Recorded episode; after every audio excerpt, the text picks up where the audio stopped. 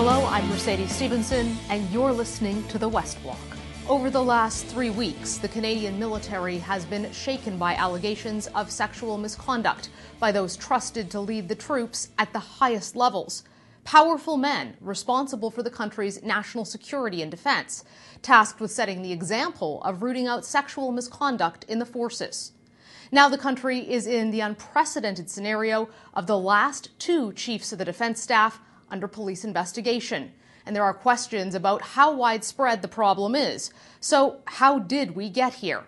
On February 2nd, Global News broke the story that General Jonathan Vance was facing allegations of sexual misconduct with two subordinate women, just weeks after leaving the post of Chief of the Defense Staff. Within 24 hours, the military announced an investigation into Vance and the groundbreaking interview. Major Kellie Brennan came forward to tell her story to Global News. If he rang me on the phone or if he texted me, I was obliged to get back to him. The allegations of abuse of command authority, complicity at the highest levels of the military, and hypocrisy triggered more police investigations and questions about bad behavior from the brass. By late Wednesday night, the new chief of the defense staff, Admiral Art McDonald, in the job for just six weeks, stepped aside because of an investigation into himself for alleged sexual misconduct. The country has had three chiefs of the defense staff in six weeks. Military sources call it a reckoning as they prepare for an unprecedented investigation into who knew what when, who was doing it, and who may have covered for them. Is this finally the moment for change? We sat down again with Major Kellie Brennan. Major Kellie Brennan, who gave the interview last week that started a national conversation about sexual misconduct in the military. It's been a week since we sat down, since that landmark interview, and a lot has changed. We have had a chief of the defense staff who's had to step aside under police investigation. There are more police investigations opened after the allegations that you raised in your interview. I can't imagine what this week has been like for you. What has happened since we last talked? I've received so many uh, people talking to me, calling me, emails, people bringing their stories to me, and um, reaching out for help. Were you surprised by, by the volume of what you got? I was astounded. I never thought this would happen. I never thought there would be so many women needing a voice.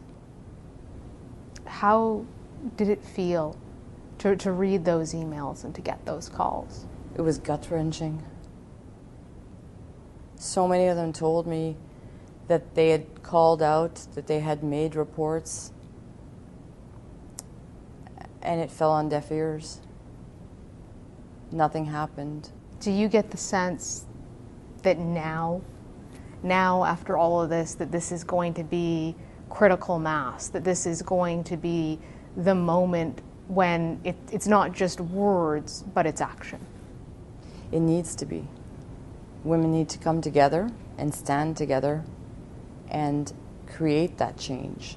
We need to be the ones that actually do something to change within ourselves and within where we work. I know that you have a message you wanted to share with other women out there, other members of the forces who've been victims of misconduct. What is it that, that you want to say to them today, Kellie? It's just that I, I couldn't be more touched by all of the emails, all the stories, all of the people opened up to me and told me things they they had a hard time voicing. Um, and I think that we need to bring that positive change now. I think that collectively, I've heard that they've reported it, that they've given binders of information to the police, that they've uh, written letters to the ombudsman, um, that they've cried out, and other women too that their voices are still yelling in silence. So I believe that we need to come together. We need to to look at a plan of how we can change this. And for that to happen, I'm, I'm calling on all women to hold my hand. I'm not any stronger than anybody else. And I think that holding our hands together and collectively, if each woman can come up with one solution, one change that they want, and send it to me, I'm going to make a list of them all. And that list will be our roadmap to the change that we need to make. We're that force that's going to roar and be heard. I have gotten so many emails from mostly women in the Canadian Forces saying Major Kellie Brennan is made of steel. She has so much courage and so much strength, and, and I too am a victim, and I'm, I'm wondering if I should find my voice, if I should speak out. How did you feel after you took that exceptional step of doing a national television interview? Free.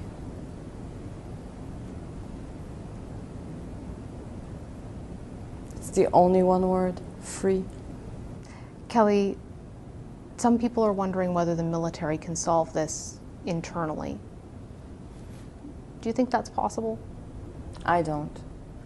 I don't think it I don't think that the military can solve this problem. It's not a military problem. It's a personnel problem. In that I mean that it, it, this exists in society, this does, exists in other businesses, but it's just more pronounced in the military. I know uh, there's a police investigation into this. It's the Canadian Forces National Investigation Service, specialized branch of the military police.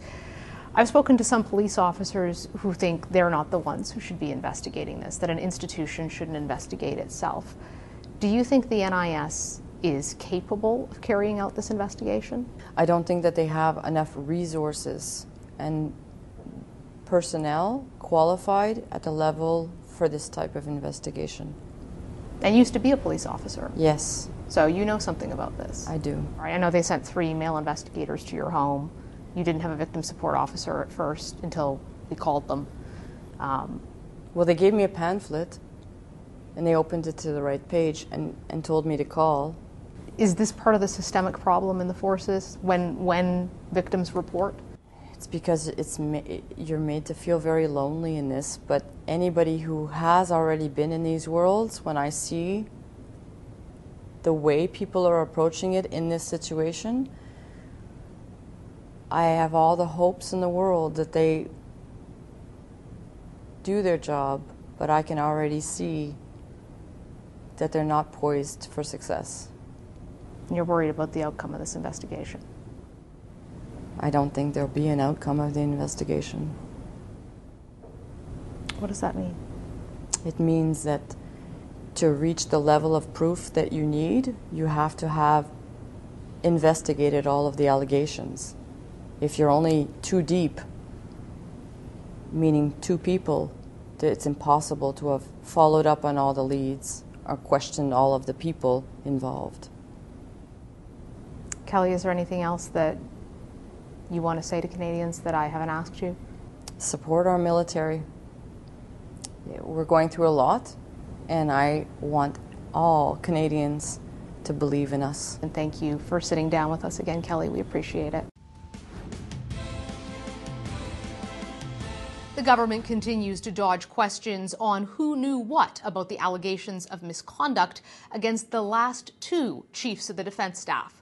Defense Minister Harjit Sajjan's office told Global News the minister only became aware of the allegations and investigation into Admiral Art McDonald a number of weeks after the change of command, but gave no specifics.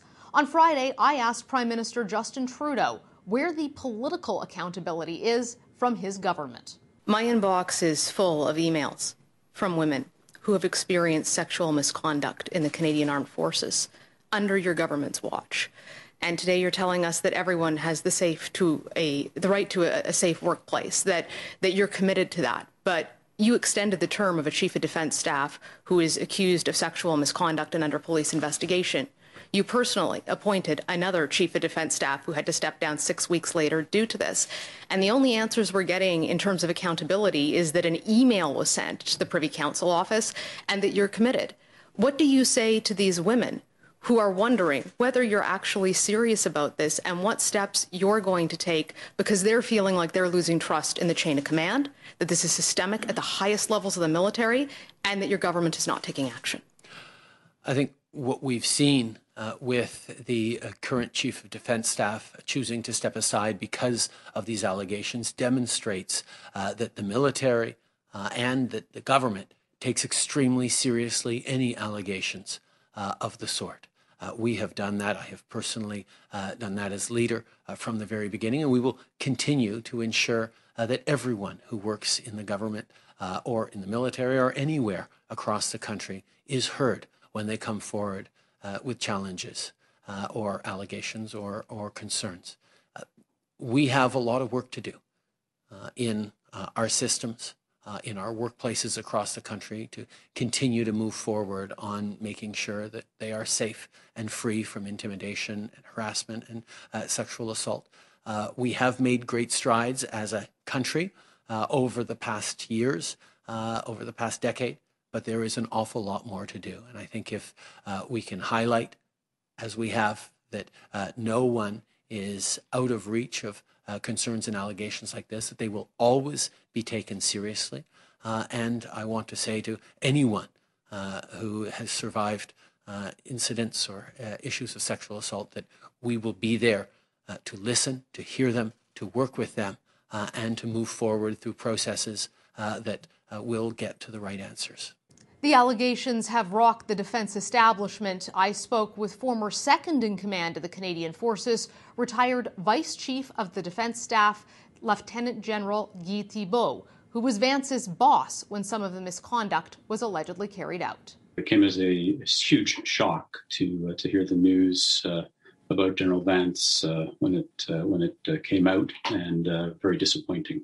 We asked General Thibault to explain why, in the military in particular, relationships in the chain of command are against the rules. Two members of the Canadian Forces can be in a person, personal relationship if, if in fact it's uh, it's declared.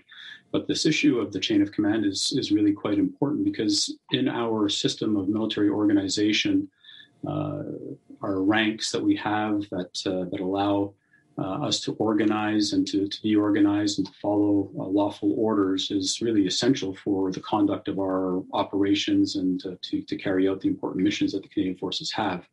And in the, uh, the way we're structured, uh, our commanding officers have uh, you know the responsibility to, to care for the welfare of men and women, but they also are really involved in all aspects of their careers. They're their career development, the, the opportunities that they have for uh, for advancement and promotion, for uh, for training, uh, and in that sense, we never want to put a, a, a an individual in the position where uh, the relationship that they have will either be seen to be influencing that career or conversely to be holding it against that person in, in a negative way. And what does it all mean for the troops? Those who put on a uniform and agree to risk their lives for their country. I spoke with research fellow Dr. Linna Tam-Seto at the Center for International and Defense Policy at Queen's University. She studies the health and well being of Canada's military members and veterans. What kind of health effects does it have on the women and men of the Canadian Armed Forces when this kind of behavior is being perpetrated within their organization and in some cases by their commanding officers and, and from very powerful generals and admirals? It has significant health impacts, and not just for the um, members themselves who are um, survivors of uh, sexual misconduct, but it affects everyone around them um, and has long lasting impacts on themselves and their families. Uh, the work that I've done with regards to um, health and well-being um, has recently been focused on a lot of um, the issues that veterans um, experience as they transition out. And for many of them that I've um, had the honor of speaking to, uh, they have been subjected to, uh, you know, sexual misconduct, and this is something that they carry with them. You know, for members that are, you know, actively, you know, serving, this is, you know, this impacts the way they, you know, function, you know, operationally, their ability to do their job, but also it affects their their uh, relationships outside, their family, their friends, um, and how they sort of view uh, the armed forces as an organization. You know, whether or not they can trust um, an organization. And, and, trust is such a key piece of being um, a, a, member of the Canadian Armed Forces because of what they're uh, what people are expected to do. So, you know, it has significant impact on um, on their health and well-being, you know, as serving members, but it has, you know, really long-lasting impact as well. Sources tell me the probe that will sweep through defense will be different this time, deeper and broader, and that more investigations may be opened in coming days as more members of the military speak out.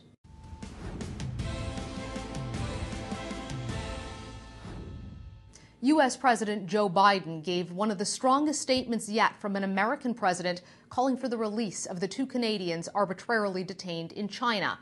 It's now been more than 800 days since Michael Spavor and Michael Kovrig were put behind bars in Chinese prisons following the arrest of Huawei CFO Meng Wanzhou in Canada on a U.S. extradition warrant. Joining me now is Vina Nadjibulla, Michael Kovrig's wife, to share more of Michael's story. Vina, thank you so much for taking time for us today. We hope that you're well. I know this is always a difficult topic to speak to, and, and we really appreciate you joining us and, and sharing your thoughts. There was some significant developments on the story last week in terms of President Biden actually uh, coming out and talking about the two Michaels. And I, I want to read for our viewers just what he said. Let me reiterate our support for the release of the those detained in China of the two Canadians, Michael Spavor and Michael Kovrig. Human beings are not bargaining chips. We're going to work together until we get their safe return. What did you think of the president's comments do you think this will make any kind of a difference? Thank you, Mercedes. Um, hearing President Biden say those words was really emotional. Uh, having him refer to Michael and to Michael Spavor by name, to call for their release um, was moving. I really felt that. His words that human beings are not bargaining chips are powerful. And, and what I took away from that is that President Biden has compassion for the unjust suffering that our Michael and Michael Spavor are going through, as well as that he understands that Canada has been paying a really high price since it um, accepted the extradition request from the US two years ago. That, that was moving. And then finally, his public commitment that the US will work with Canada to secure their release and to make sure that they're safely home um, was really significant. And now I hope that our government uh, will seize this moment and will work very closely and urgently with the Biden team to translate those important words into action so that Michaels are in fact free. I want to ask you about how Michael is doing what have you heard about the consular visits and, how is his health? How is his state of mind? So, the last consular visit was uh, in the middle of January. Uh, we haven't had one yet in February. And uh, at that uh, visit, Michael appeared healthy. Uh, he is staying uh, mentally strong. He is continuing to be incredibly disciplined about his um, regimen around meditation and exercise and, and reading. And um, what was really striking in one of his recent letters is he noted that there's um, moments where we don't have control over much, but no matter how difficult our circumstances, we have control over where we focus our attention and kind of where our awareness goes. And, and what strikes me is, I mean, his situation is so incredibly, unspeakably difficult, and he continues to stay focused on what he can control his thoughts, his attitudes, um, reciting prayers, um, reading, and really, really trying to stay as mentally healthy as possible. It's just remarkable the resilience that he has, and, and you too. I know that it, it must be incredibly difficult to read those letters and then and to share them with us. So thank you for being willing to do that. When you saw Meng Wanzhou's family come to Canada, and we found out that they were able to to come here and and visit her. And to my knowledge, um, you have not been able to go and visit Michael. Michael Spavor's family has not been able to go and visit him. Uh, what did you think of that? Um, you're right. Our only contact uh, with Michael for the last two years has been through consular visits and, and letters. Um, of course, uh, I, I, want more access to Michael, but my focus is on uh, bringing him home, on making sure that he's freed. Um, it's not about me going to China to visit him there. I, I want him to come to Canada. I want him to come home And our focus is on securing his freedom and, in the meantime, uh, improving his conditions as, as much as possible. I know we'd heard reports uh, from the Wall Street Journal there was a possibility the U.S. Department of Justice was looking at a plea bargain that would allow Meng Wanzhou to go home, and some have speculated that may or may not trigger the release of the Michaels. Have you heard any updates on that, Vina? No, not on that. But um, I took heart from uh, President Biden's meeting uh, with our government, as well as with um, the meetings that have happened later this week between uh, Secretary Blinken and uh, Minister Garneau. I believe that those conversations and the commitment of the U.S. Uh, to work with Canada to secure their release is significant. Uh, I believe the US has a number of tools at its disposal. Uh, it can explore a variety of options to uh, bring an end to the extradition request through whatever means settlement deals, uh, and also to work with China to make sure that um, there is a broad consensus and understanding that this situation is serving no one, that human beings are suffering unjustly, that their detention is not only unjust, but it is unnecessary, and that it can and must be brought to an end. Um, so that is the focus now. It's translating that public commitment and a statement of solidarity from President Biden, from Secretary Blinken um, into action. Um, it is time, and we finally, I believe, can end this and, and bring Michaels home. Vina, thank you for joining us. Our, our hearts are with you and with Michael. We're thinking of you. Thank you for your time. Thank you so much for having me and for continuing to highlight Michael's and Michael Spavor's plight. Thanks, Mercedes. Well, that's all the time we have for today. For the West Block, I'm Mercedes Stephenson, and I'll see you back here next Sunday.